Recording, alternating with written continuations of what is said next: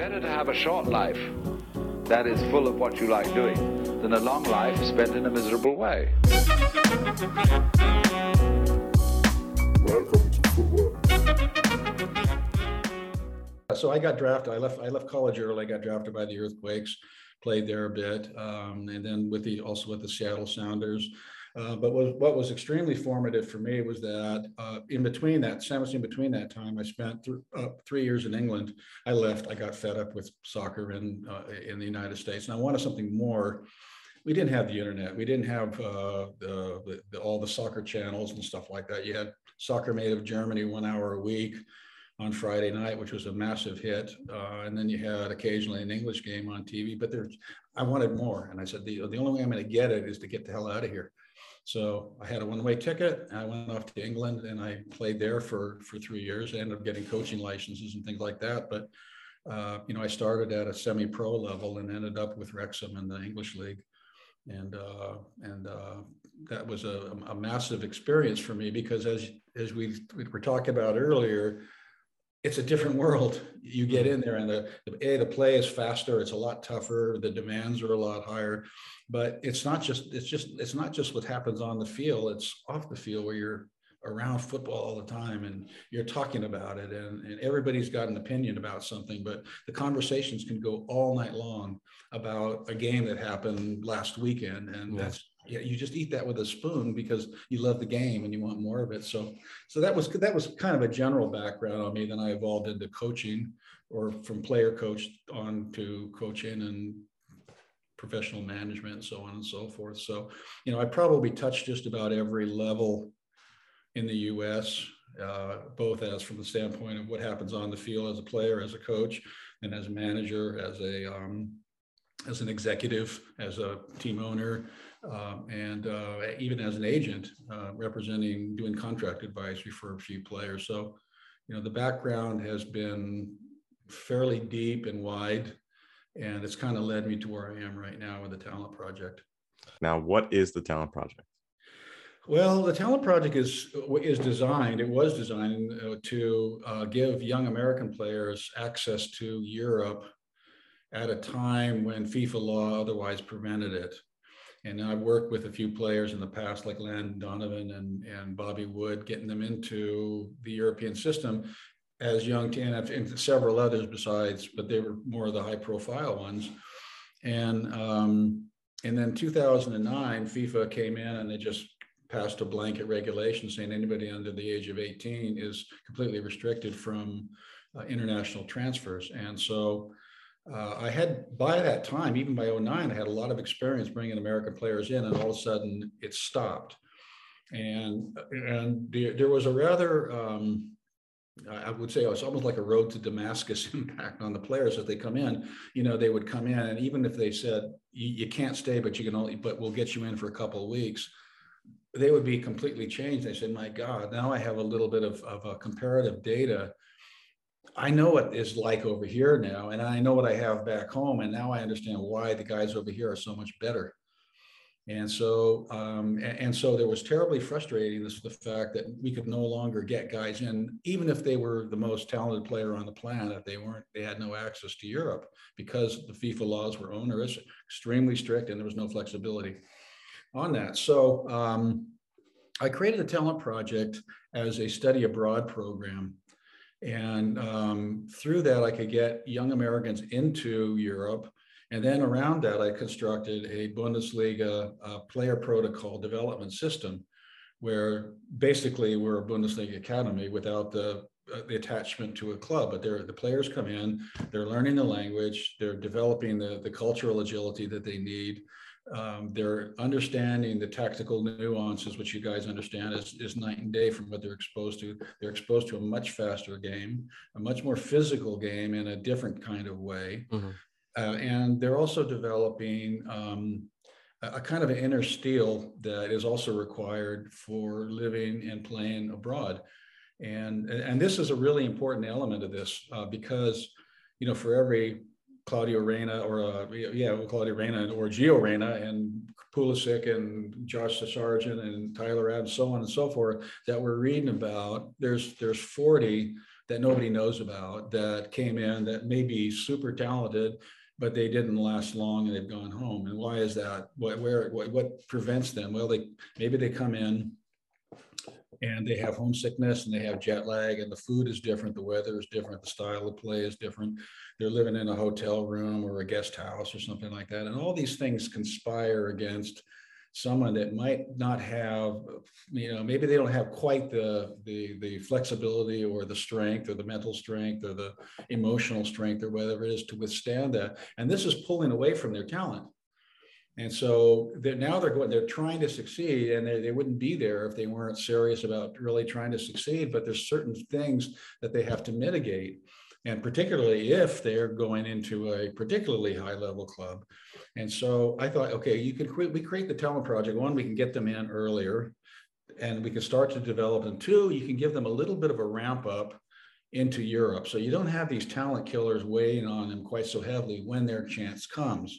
So they're learning the language, they're developing understanding about the culture, they're understanding the, the, the cultural nuances of uh, of uh, living there. They're understanding more about the weather and how to conduct themselves as a professional. And it becomes very, very normal in their lives. And so when they do get a trial, professional trial, they can go into a dressing room. They know how to talk. They know how to understand the, the coaches. And, and most importantly, they feel comfortable in that environment. So their chances of success goes way up. So, um, so we've done this. Now we're recruiting for our fourth cohort now, fourth year.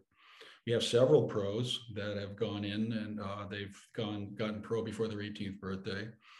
Uh, some have, you know, what was, real, what was really designed as a one-year run has really turned into a much longer proposal for these guys. But we've had much more success than we would have projected in the very beginning.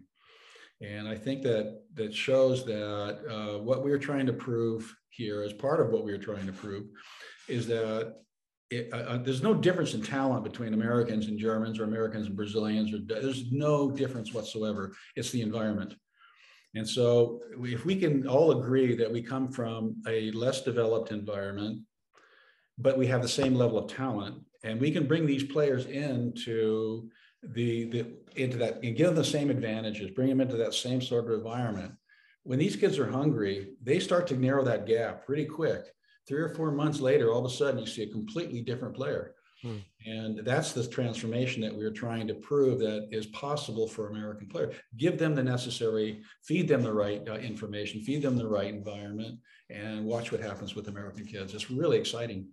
And how do you create the uh, Bundesliga academy environment? without having players that grew up in this country? Well, that starts with your technical staff. Yeah, you know, you you have to have people that understand what that means, and so we have, you know, we have uh, 15 coaches full time here on campus, uh, three of which are dedicated to us and have all been attached to Bundesliga clubs, and so they they have that understanding that environment, and then the you know the head coach basically spells out that, you know this is the training plan. This is the objective of the training plan. This is what we're trying to get for the for the players to absorb. And so we have a plan that that runs from the first day all the way to the last day over 11 months. And um, and we push for very high standards. And um, the, intensity the, the, the program the training is intense the physicality is intense on the field it's not for everybody uh, but they, we run this the same way that that we would want to see our guys at Bayer Leverkusen, or at, if they were got a trial at, at, at, Red Bull or Salzburg or at uh, Bayern Munich or Schalke or Gladbach or whatever it is. We try to replicate that environment, and and the intensity has to be there every single training session. Mm-hmm. Can you speak just uh, you mentioned Bayer Leverkusen? I know you have a history with um, with big clubs like Leverkusen. I was fortunate to play them in the DFB Pokal game. Unfortunately, we got thrashed, but I mean, you just kind of see the levels of this game in, in terms of movement and things like this. So, what is it in your background that you've been able to pull from you know these teams and working with these teams to bring into the talent project? Well, I mean, I, am a I'm a student of the game. I'm a lifelong learner, and I, I, I take notes everywhere I go, and I want to know you know what works and what doesn't work, and what can I adapt. But all along the way, I'm accumulating knowledge of what it's like. And and one thing that I have absolutely learned is that when you're in a special place in a special club, you feel it the minute you walk in. You know, it's like a it's like this this aura that you get. There's something here. There's something different about Leverkusen versus going to FC Cologne, for example. And that's nothing against FC Cologne because I also love that club. But there is a difference. There's just a difference. And, and one has set its sights on being a, a European power, and another one's just happy to be in the Bundesliga, which is also very, fun, very good. And Leverkusen, of course, had you know was able to develop itself and grow itself with the financial support of one of the maybe the biggest pharmaceutical company in the world and so they had the financial resources and they needed the financial resources to do what they were doing. But um, um, you know i've worked with Ajax in the past and and uh, with 1860 munich who have one of the best uh, academies in in germany uh, over the over the last 20 years and, uh, and but everywhere I go, I'm taking notes, and it's how the people conduct themselves, how do the coaches conduct themselves, even how the groundskeepers conduct themselves. You know, how do the people act when they're answering the telephones? How do the people act that, that are washing the clothes? Everything is important. And at a great club, at a top level club, everybody is working at the very highest level, and everybody understands their role and the success of the organization. And this is why it's so important when you have an organization. We, we want to duplicate that. You know, I've I don't want mediocre performers. We just don't want them because that just brings mediocrity into the entire program. So we're always looking to to build better. So bringing that excellence into the talent project, what are some of the main themes that you pass on to the players in terms of how they conduct themselves, how on and off the field, really, um, you know, how they approach trials, how they approach speaking to new teammates or coaches and just trying to pursue that excellence. What are some of those things that you pass on to the players?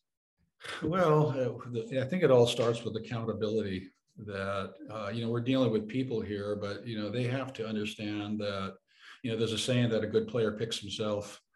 And you know we, we tell the guys look if you really want to be in the starting lineup it's up to you this week in training to write your name in the lineup and, uh, and if you don't, and don't come to us because you're deciding your position in the team by your performance. And what does that mean? That means every single training session, every single opportunity you have to present yourself, you got to be spot on. You got to be fully, fully concentrated.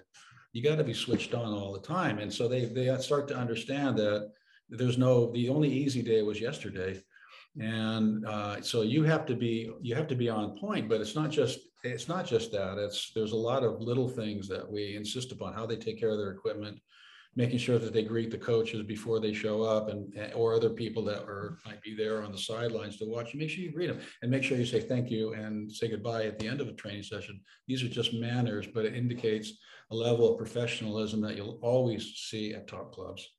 Always. You always deal with it. young germans are particularly good at this but i've seen this also with the dutch and the french uh, that they are very fastidious about manners and how you conduct yourself in a professional way and we have to make sure that we are always always looking for professional habits both on and off the field so from your experience can you just talk a little bit about the youth club setup in germany i guess in terms of maybe foundation key differences you see and then some advice of how clubs back in the US can kind of take things and apply specifically even right now? Well, we're getting better in the United States, and there's a lot of really smart people that are helping to move the game forward. And so I, I think that, you know, I, I don't think we're that far behind.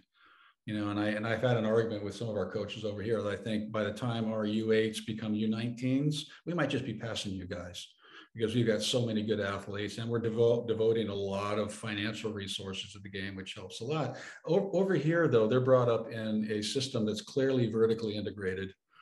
And so you've got kids that enter into a club, and there's a very clear pathway from each age group leading up to the first team.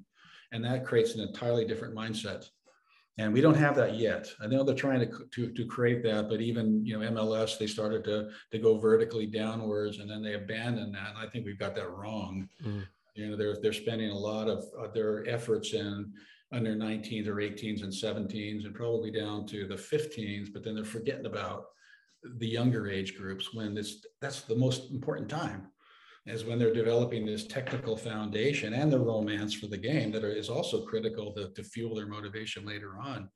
So I, I think that's probably one area where we're not really getting it right yet.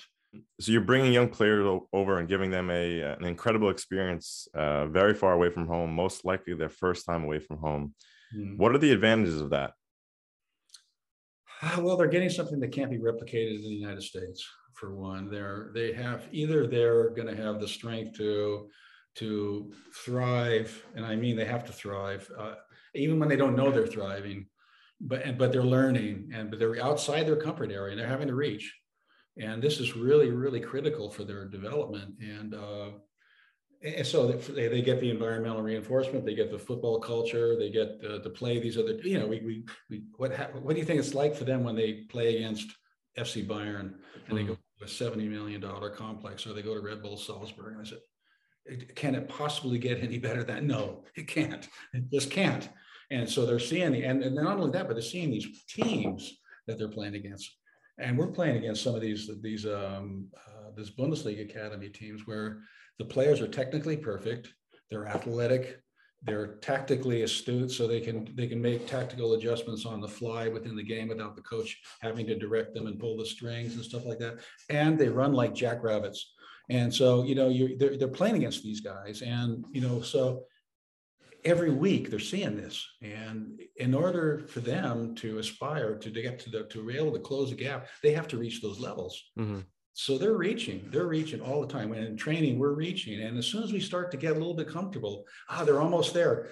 Let's raise the bar again. Now they got to keep reaching and they, they're uncomfortable again and they're reaching. Now they're starting to, no, they're starting to get it. Let's raise the bar again. So they're always having to stretch themselves. And that's what develops players, but they don't get that in the United States because we're too competition oriented. Mm-hmm. Yeah, it's a great point. I actually was going to segue into this as well is that maybe it's a human fault, but maybe it's even more of an American fault where we like to measure success in terms of especially numbers or in terms of you getting the contract. I would imagine as many as with as many success stories as you had, there's more failure stories. And uh, uh, you know, we've heard you on other podcasts, and Sean and I don't like the word failure as much because the opportunity you can grow from, you can learn from. So even when you don't get something, you learn so much from it. So how do you kind of bring that into your players' mentality that it is not all about getting the contract, um, but it's about the learning experience and then taking that to grow as a player and as a person? Oh, that's a super question. Uh, I think it's easier to convince the players than it is the parents. really? Okay. Because a lot of times, you know, I've had, I've had a couple of parents say, "Well, if he doesn't get picked up by a club, this is a, you know, uh, we've wasted our time." I said, "Are you kidding me? look what your son is doing. It's, it's just like, I, I, just want to slap him. And, uh, um, you know, you say, this is about growth. This is about development. If you grow in your development, all that takes care of itself. Mm. You know, the offers come. This is what we tell, try to tell our players. If you're concerned about the results on Saturday afternoon, if you're concerned about that contract, you might as well go home. Mm because this is not about that. If you do your job, if you're playing, you're picking yourself for the first 11 every week by your training. Your training habits are good. You're learning, you're, you're resilient, you're bouncing back from your failures and setbacks, mistakes or setbacks. I agree, and don't use failure. But, but if you're bouncing back from that, then the door's open for you automatically. People, say, people search you out. You don't have to be searching for people. And I decided to do a a favor for a friend who had helped previously get in, and he said, "I got a friend. He's really good. Would you help him out? Uh, a goalkeeper. That's all I need." You know, because every goalkeepers everywhere, right? And that's hard. But yeah. I said, "Okay, I'll, I'll get him." I said, "Get him over here." And I don't have anything specific, but if he's here, he can hmm. start training. And then when the phone rings or when someone, I get word that someone's short a goalkeeper, boom, he's ready to go. And get him on a train. He's right there. He'd been there for about a week. And um, I got a call from someone from Schalke, and they said, uh, you know, we really need a goalkeeper for the under 23s. And you know, this is a big club, and under 23s is playing in the third Bundesliga, and so there's a lot of money at stake with this this club. So they need this player, and so I said to him, and I'm not going to mention his name, but I said, you know, get in there and try to speak a little bit of German. Do you know any? I can say a few words. Say a few words. And so he said, yeah, okay, okay, okay. So I watched the training and I thought, he did pretty good. He's got a shot here. I watched the second training session. I thought, I think this guy's got a real shot at it. So after the session, no, after the first session, I said, uh, "How did it go? how'd you like us?" I loved it. Wow, it's tremendous. I really had a great time. Uh, did you speak any German? He said, no, I just made them speak English. I said, well, I said, do you think that's a wise idea? He says, oh, you know, they can all speak pretty good English. You know, I just made them speak English. I said, oh. I don't think it's a really good idea. So why don't you try try it different tomorrow? I said, I'll see what I can do. He didn't. so after the session, the coach comes up to me and says, I really like your boy. He's 99% what we're looking for. I said, oh, but 99 is not 100%. So, okay, tell me what that 1% is. He said, he didn't try to speak German.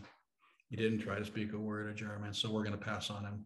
We don't want to take a risk that he can't uh, communicate with the other players, or the coach doesn't want to know he has to explain things twice.